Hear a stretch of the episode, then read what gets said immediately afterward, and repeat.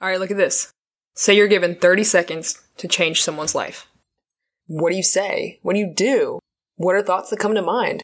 Like, do you go super inspirational? Do you go lesson learned in life? Do you go how to overcome? Do you go for peace? Do you go for joy? Do you go for connection? You only got thirty seconds.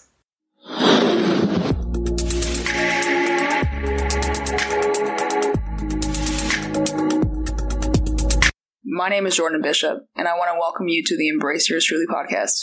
The whole idea behind these conversations, this podcast, is to develop the practice of connecting with self. I want to talk about your heart, how you feel, how you think, and what's truly important to you. And maybe you don't know yet, and that's cool too. But it's conversations like these that help us better understand the purpose of all of our emotions and all of our thoughts.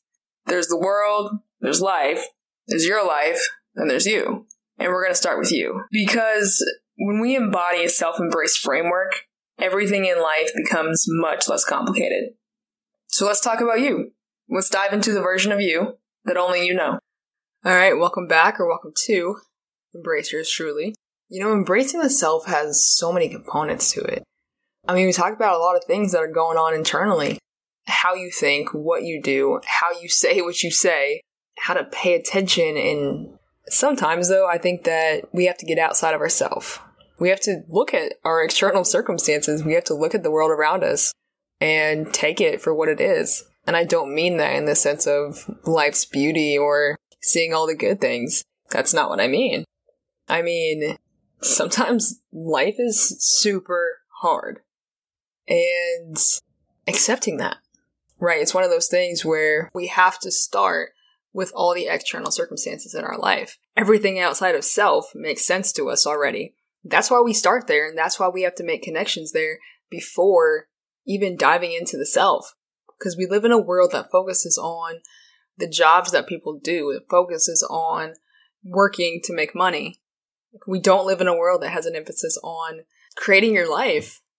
That's something that, I mean, shit, that's just something we got to figure out as time goes on.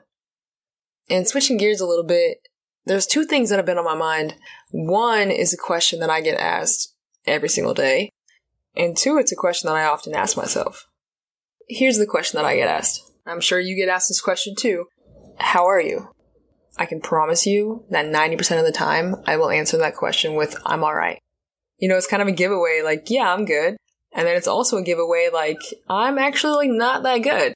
Normally when this question's asked, the emotional aspect of connection is completely skipped over though.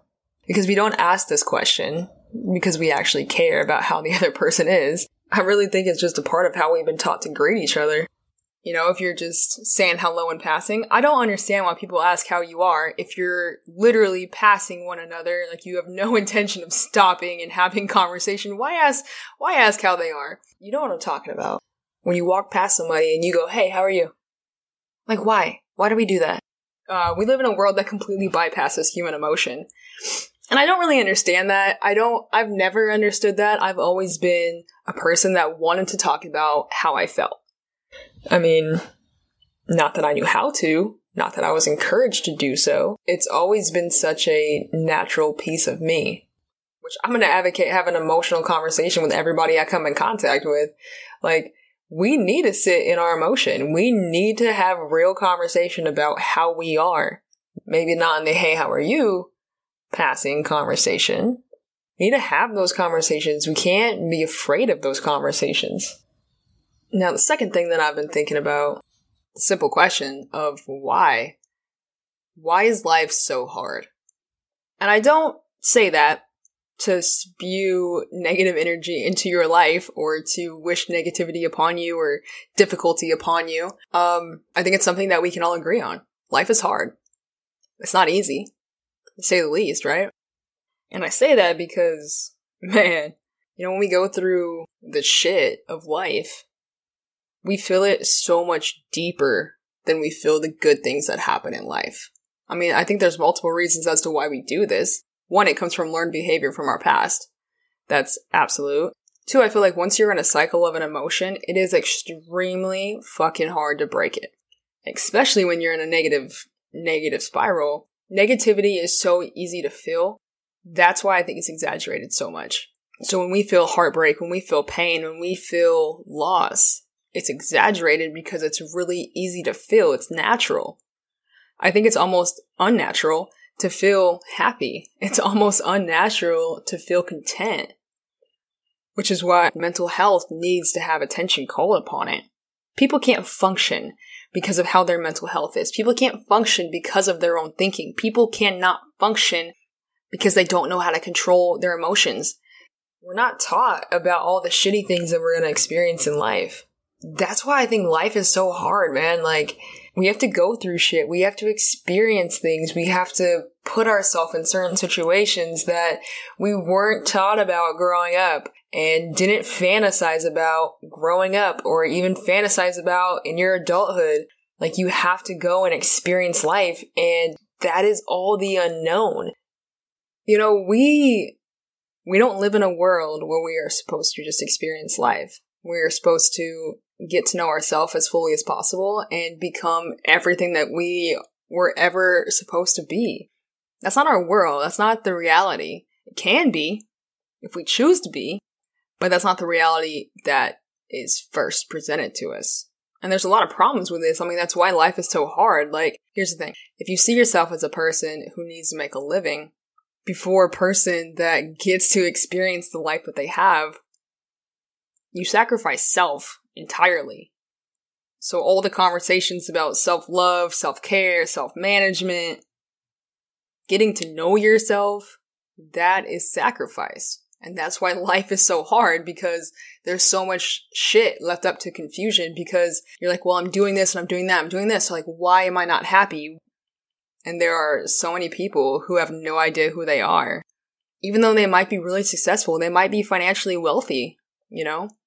But they have no idea who they are. I mean, this doesn't only apply to business owners, right? It's any job that you have, whether you get paid for it or not. It's anything that you show up for, anything that takes up most of your time throughout your day. I mean, that could be your way of making a living. You could be in school, you could be a waitress, you could be a business owner. It doesn't matter where you are, it doesn't matter what you do. Trying to make a living is the same thing anywhere you go. And you know, like I said, I mean, it's fucking hard because going through life and not having an idea who you are makes it very challenging to feel like what you're doing is what you're supposed to be doing. It's it's this, it's like the number one question of life. Like, why do we exist? You want to be able to find out who you are, and you want to be able to align it with what you do. And if you can't do that, there's a lot of struggle surrounded by that. Here's the thing. We as humans cannot figure out who the fuck we are if we continuously look for answers outside of self. I will say this though. I do think that we can figure out who we are and our purpose or calling. Being attached to some identity that's external to self. I do think that's possible. I'm not an advocate of it, but I do think it's possible, right? So what I mean by this is like the relationships that we have, whether that's romantic partnerships or friendships or what have you. It could be, you know, a sport that you used to play, a sport that you currently play. It's whatever your job is. If you're in the food industry, if you're in marketing, it could be your income. It could be where you live. I remember growing up, um, people used to get seven one nine and three oh three tattooed on their body. Like, yeah, you can identify who you are with any of these things. Now, I mean, here's the kicker. The fucked part of identifying with something outside of self is that it might take losing it to figure out who you are. And it's fucked because it sucks. When we go through pain, pain is extremely exaggerated because, because our thoughts normally control how we want to experience the pain. If we do not control our own thoughts, pain runs wild. I don't know if you've ever experienced true fucking heartbreak at any capacity, but your thoughts and your feelings will completely take over who you are if you let it. That's when life gets really hard. Because when you lose a piece of your identity, the mind goes, oh fuck, now what? Who am I? Here's the thing, when we're in deficit mode, we start searching, we start questioning. We're like, what the fuck, right? We gotta, like, we gotta make something happen. And here's a real one. Sometimes we have to lose things to appreciate having it. Once you know what it's like to have something and then to lose it, you start doing things that you have never done before. And I mean, with whatever you believe in, God, the universe, something bigger than self forces you to look internally. And what I'm about to say is funny, but it's not funny when you're the one going through it. And it's funny because it's a pattern that you can clearly predict. And it's not funny because the pattern is so clear, you can't see it. The pattern of having and then losing continuously happens in our lives until we figure out that you have to have self-ownership in what's been going on in your life. And it's fucked, man, because you have to go through it. You have to go through the cycle, and you have to make the decision to break the cycle that you're in. Like, nobody can hand you your own ownership of a past life. People can tell you how to take ownership of things that have happened, but nobody can take ownership for you. But like I said, that's a decision that you have to figure out how to make. And getting back to loss, once you lose something, your entire mindset shifts. I think we can see life more clearly, less sus, you know what I mean? When we decide to change our perspective of time, how we use it, how we measure it. Once we have an understanding of how we see time, I truly think that's when shit starts to change for you. Because if you've truly valued time, there's such an importance on not wasting it. You're not. That means that you're not going to do shit that doesn't serve you. You're not going to fucking hang out with people that drag you down, that give you negative energy, that make life harder for you. Fuck no. I think that's really the key to honing in on who you are and what you want to be. One of my favorite quotes is thirty seconds to change your life. I'll give you context for how I view it. If you were given thirty seconds to change someone's life, what would you do? Like, that's perspective in a scope. Um, what do you say? What do you do? What are thoughts that come to mind? Like, do you go super inspirational? Do you go lesson learned in life? Do you go how to overcome? Do you go for peace? Do you go for joy? Do you go for connection? Do you ask them how their life has been up until that moment? What would you want to leave them with? If you're a funny person, would you want to make them laugh? Do you talk about the purpose of life? Do you tell them whatever secret you think you have to life? What would you do in that thirty seconds? I watched a video the other day of a graduate student, um, I want to say she at the University of Vermont, something like that. She was looking at the connection between happiness and how people view life. Um, and she was interviewing random people, like, on the street, and she was videotaping it. But man, one of these questions that she asked people just completely stumped them. And the question was, if you were to die tomorrow, what would you do today?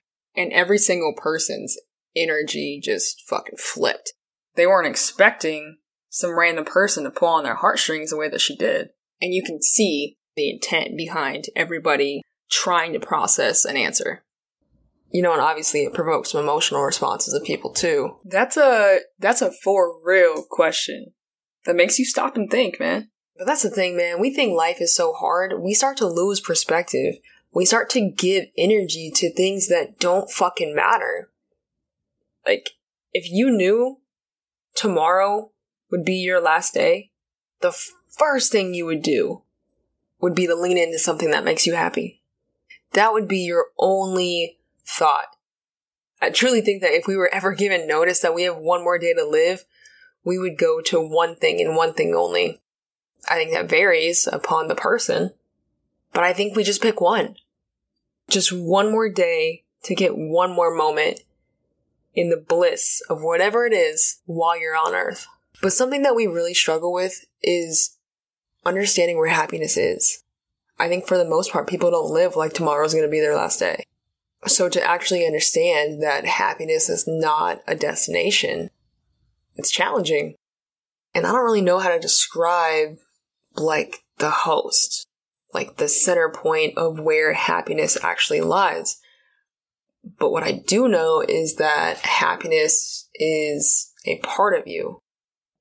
I think it's almost impossible to, like, fully embrace yourself if happiness exists in the external. Now, this doesn't mean that your favorite restaurant doesn't aid in your happiness. It does. What it means is that the happiness starts internally. And I think that because the chase to attain happiness will forever be greater than the desire to fully know yourself. But I'll leave you with this. I won't say that life gets easier, because I haven't experienced that. I think life's going to continue to be hard.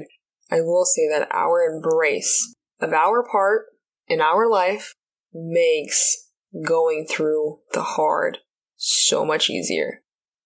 That also means that you have the power to change any of the things that are difficult in your life. And it could simply start with your mindset.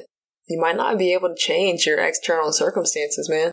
But what you can change is how you show up to it.